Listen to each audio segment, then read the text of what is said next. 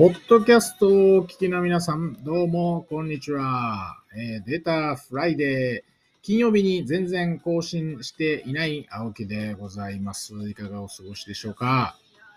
ベリーグッドマンイントロ7からスタートしました今週のデータフライデーなんですが、全然フライデーじゃありません。えー、ということでね、まあ、あの、番組名なんで、フライデーはあまり気にせずに進めていきたいと思います。えー、先週、まあ、先週っていうと、その、1月の、ん ?23 日の週ですね。は、えー、10年に一度の寒波が日本を、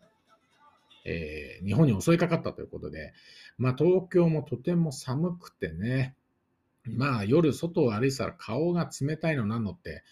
本当にね、スキー場に来たんじゃないかっていうぐらい、まあ、冷たかったですね。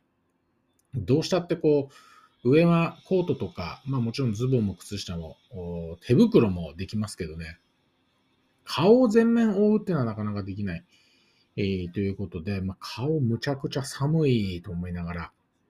えー、夜の街をですね、えー、歩いていましたけれども、えー、皆さんね、何もこう、無事に生きてますかね。あの、滑って転んだりとか、あしない、していないことを切に願う次第です。まあ、転んだといえばですね、えー、実は私、新年早々に、えー、隅田川沿いを走っているときに、激しく転倒。これ、まあ、痛いですね。えー、転ん、大人になって転ぶとこんなに痛いのかって思うぐらい痛かったです。で、なん、あの、隅田川の、隅田川沿いをよく走るんですけど、隅田川沿いっていうのはこういろんな区にまたがってますが、あれは自治体によってなんか違うのか、結構ね、地面の種類いろいろあるんですよね。こうフラットになっているところもあれば、土、今時ね、土むき出しみたいなところもありますし、あとね、こう石畳みたいになってるところもあるんですよ。これ、趣を出そうと思ってだと思うんですけどね。で、私が転倒したのは、その石畳みたいになっているところで、まあ、デコボコしてますでしょう。で、多分それに、まず足を引っ掛けて転ぶ。で、転んで、とっさに手が出る。で、転ばないように、まあ、本能的に手出ますよね。で、手が出た時に、えー、うまくつければよかったんですけど、本当にそのデコボコしているところの、こう、なんていうかな、山になってる石がペッて出てるところに、指がこう、ぐっとこう入ってしまったおかげで、まあ、うまく受け身も取れず、えー、膝強打するし、左手、えー、ガーンとこうついた左手のですね、中指の爪がちょっとハゲ。小指に至っては、なんかあの、お医者さんに見てもらったら、やっぱりその、まあ、突き指のひどいやつになってしまって、今、左手の小指の剣、剣ですね。あの、肉付きに立てるとかに剣。あの、指の曲げ伸ばしなんかをやるためのものですけど、まあ、これがこう傷んでいてですね、指がまっすぐ伸びない、えー、という、今ことになっております。おかげさまで、えー、聖路加病院まで行ってですね、もう3週間固定、えー、絶対にこの曲げちゃいけませんという状態で、これ意外と、あの、左手の小指とはいえ、あの、なんつうの自由に使えないっていうのは結構大変だなということで、えー、生活しております。まあ、皆さんも十分、怪我には気をつけましょう。まあ、3週間伸ばしていればあ治るというふうに言われていますんで、あとね、2週間これ続く、続くんで、本当に、えー大変だな。さて、えー、そんな、この回、えー、今日なんですけど、テーマは何にしようかなと思った時に、えー、2023年1月期、まあ、1月スタートのドラマが各地上波で放送されていて、実は、えー、私結構ドラマ見るんですよ。うちの妻からも、いや、なんかよくドラマ見てるよね、とかって言われるんですが、割と注目しているドラマを全部録画して週末にまとめてみるということをやっているんで、まあ、たまにはですね、えー、このドラマ見てほしいとか、このドラマちょっとどうかなっていうのを、まあ、完全に僕の目線、えー、もう私に文句言わないでほしいんですけど、まあ、私の、えー、独断と偏見で、えー、見ていこうと。そんな回にしようと思っています。まず昨年、えー、僕が一番感動したドラマといえばやはり大河ですね。鎌倉殿の13人は、まあ、久々に面白かった大河ドラマと言えるんじゃないでしょうか。見逃した方、今から全話見るって結構大変だと思うんですけど、なんか多分 NHK のオンデマンドとか行けば見られるかもしれないので、まあ、ちょっと見てほしいなというふうに、思います。まあ、本当によくできていたと思いますし、まあ、三谷幸喜脚本と、まあ、うならされるようなね、えー、そういうまあ仕掛けとか笑いとか、まあ、そういうのもあって、えー、非常に素晴らしいドラマだったなと。あと民法に関して言うと、フジテレビ系列、こうカンテレさん、関西テレビの作成でありましたけれども、エルピス、希望、あるいは災い、長澤まさみ主演のものですね。これが一番、まあ、面白かったかなというふうに思ってます。月曜夜10時の枠で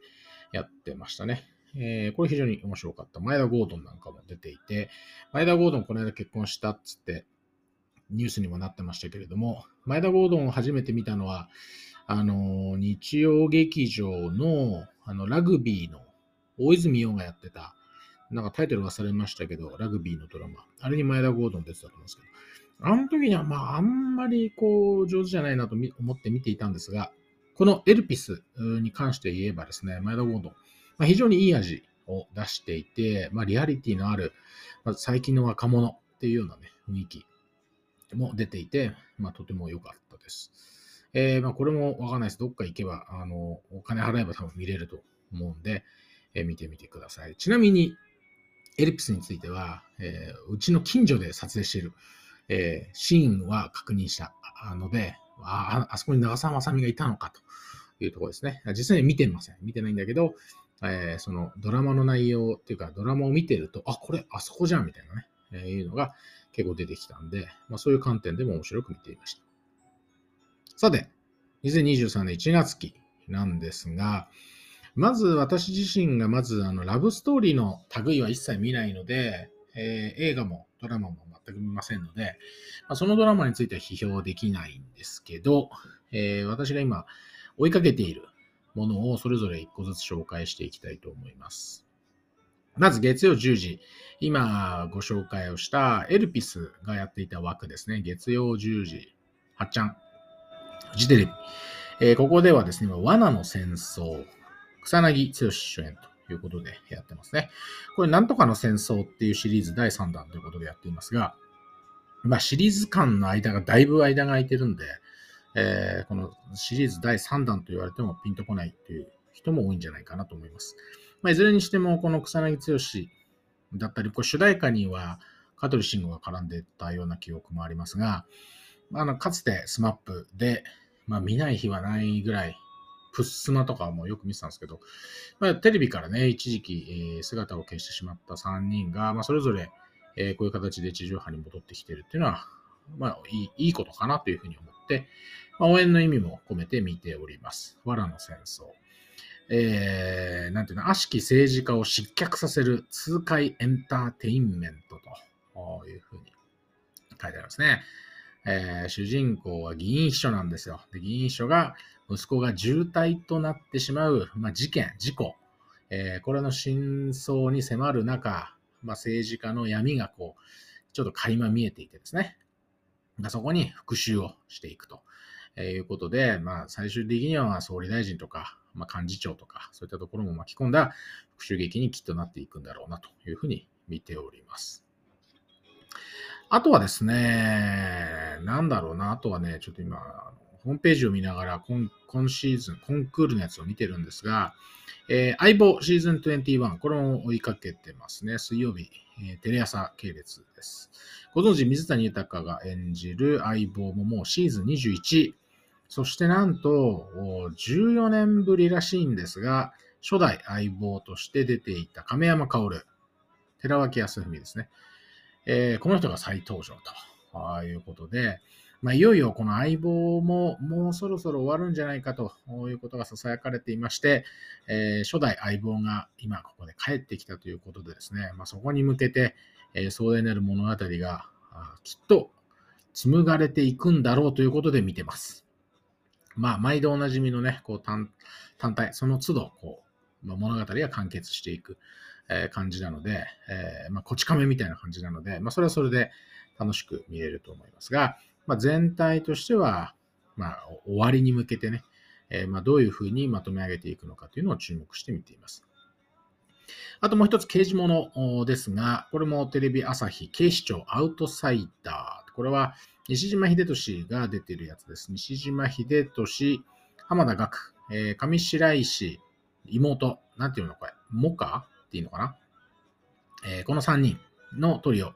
がですね、えー、まあ、事件を解決しながらも、あの、やっぱりこう縦軸でずっとね、え浜田岳が一体、えあの人はこう戸籍を買って、えある人になりすまして警視庁、警視庁じゃないんだ、神奈川県警だな、これな、に、えまあ、入り込んでるわけですが、それはどういう、まあ、バックグラウンドがあるのかですとか、まあ、西島秀俊も役柄合ってると思いますし、えー、元丸棒の刑事ですね。これ合ってると思いますし、何よりも上白石妹の演技が割と僕的にはこうハマっていてですね、あのいいいい具合だなというふうに見ています。割とあのお姉ちゃんの方ばっかりが最近取り上げられること多かったかなと思いますが、えー、妹の方もしっかりと、えー、面白い演技、えー、していてですね、まあ、これちょっとぜひ見てを、見てみてほしいなというふうに思います。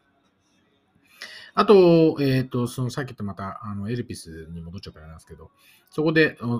同じつながり、カンテレ制作、関西テレビ制作のインフォーマというドラマ、実はこれひっそりと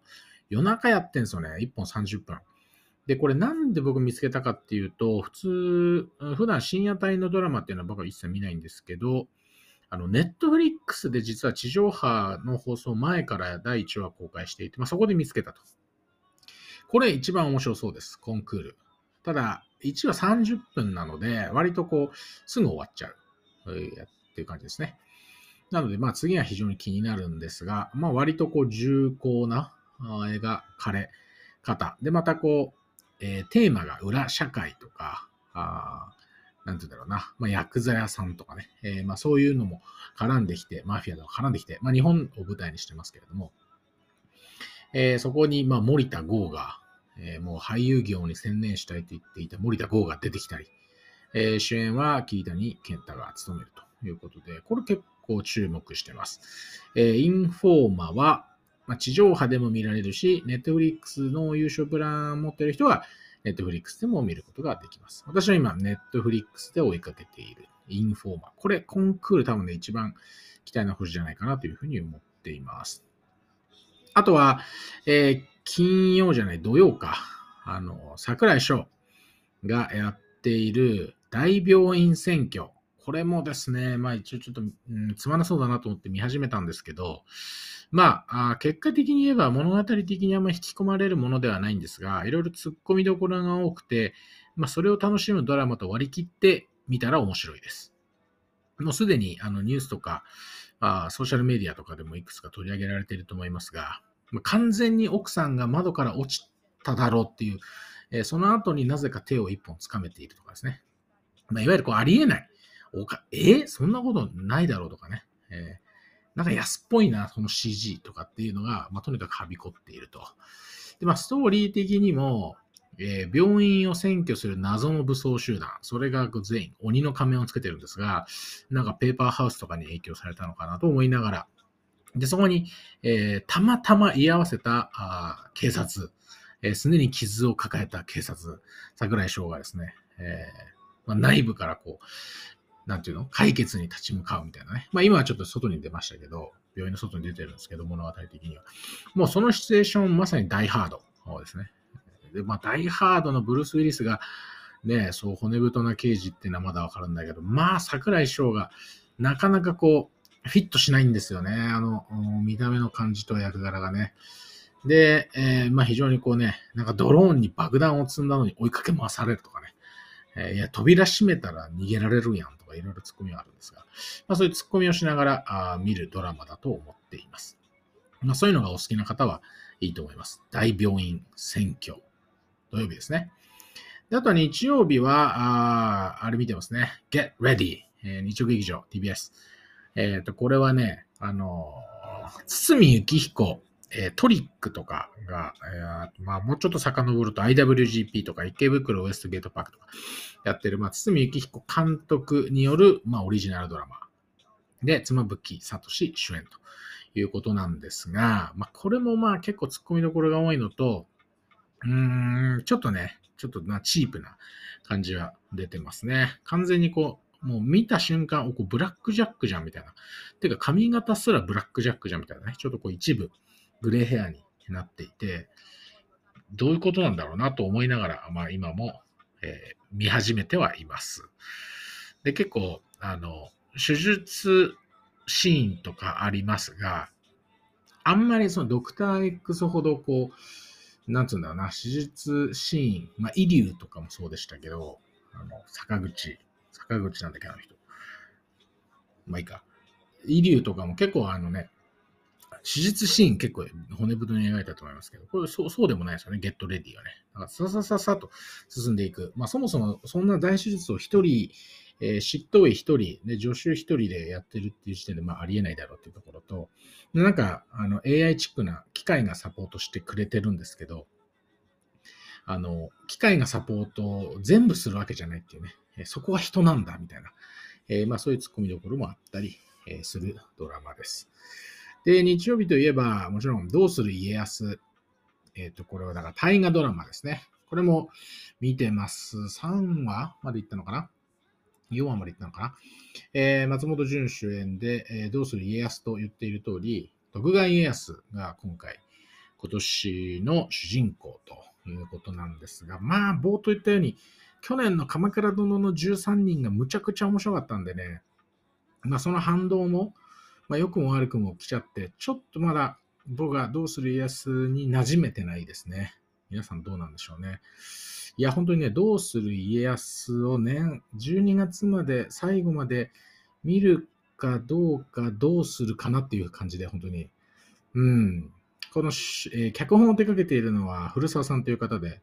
コンフィデンスマン JP とか、これ面白いですね、長澤まさみ。の詐欺師のストーリーですけれども、コンフィデンスマン JP めっちゃ面白い。とか、今、この間、風切りになりました、織田信長と濃姫、えー、機長の話を描いた、えーあれあれあれ、レジェンドバタフライ、キムタクと綾瀬はるか。これが同じ脚本の人なんですよ。どうする家康。で、どうする家康でも今ちょうど織田信長とこう絡みがあるストーリーになっていて、大河ドラマ側の織田信長は、あれがやってますね。V6 の岡田が、岡田准一がやってますね。ただなんかもう見た目的にどっちかというとなんか新選組の土方とかがマッチそうだなって今ビジュアルになってたりしますが、えー、岡田えー准一君がまあ信長をやっていると。どうする家康では。で、映画館へ見に行くと、この木村拓哉が織田信長をやっていると。まあ、木村拓哉のレジェンドバタフライは見てませんが、あれ確か東映かなんかの70周年記念事業みたいなのでやってるはずなので、ものすごいプロモーションかけてましたね。えー、もう、バンバカバンバカキムタクと綾瀬はるかが、まあいろんなテレビに出まくってやってたと思いますが、まあ工業的にどうなるかっていうのはちょっと見ものかなというふうに思います。個人的には、あの、やっぱね、キムタクがやると何でもキムタクになっちゃうので、なんかね、苦手なんですよね。キムタク入ると全部キムタクみたいな。あの、僕、紅生姜とか苦手なんですけど、なんでかっていうと、紅生姜食うと全部紅生姜味になる。もう紅生姜勝ちすぎみたいな、なるんで、まあ、それに近い。もう、キムタク紅生姜状態。えーということで、まあ、僕個人的には、あの、レジェンドバタフライは見に行かないんですが、あまあ、好きな方は見に行かれてもいいんじゃないでしょうか。まあ、その同じね、脚本を手掛けた古澤さんがやってるのが、どうする家康ということでございまして。まあ、目白押しですね。えーまあ、いろいろドラマ、あ今日まあバーッと見ていって、まあ僕が見ているのなんて本当に全体の半分も見てないというくらいだと思うんですよ。なんか忍者が結婚してどのこうのみたいな、あの、七尾が出てるやつもあるし、あとは、なんだ、井上真央と佐藤健がやってる、えー佐藤健が死んじゃって、えー幽霊になってるんだけど、その姿は松山ケンイチにしか見えない、えーラブストーリーみたいなのもやってますよね。なんか、あれってなんか、その昔、ニューヨーク、ゴースト、なんとかって映画ありましたけど、ウーピー・ゴールドバーグだけ姿が見えるって。まあ、それっぽいな。まあ、そういうのはあるんで、まあ、僕は見ないんですけど、えーご覧になられてもいいんじゃないでしょうか。まあ、ネットフリックス全盛と言われているさなかではありますが、まあ、地上波でもね、やっぱり面白いドラマ、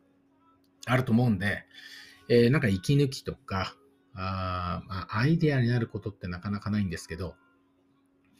まあ、あの気分転換に、えー、見てみるといいのかなというふうに思います。まあ、ネットフリックスのドラマだとね、あの僕も非常に語りたいドラマがいっぱい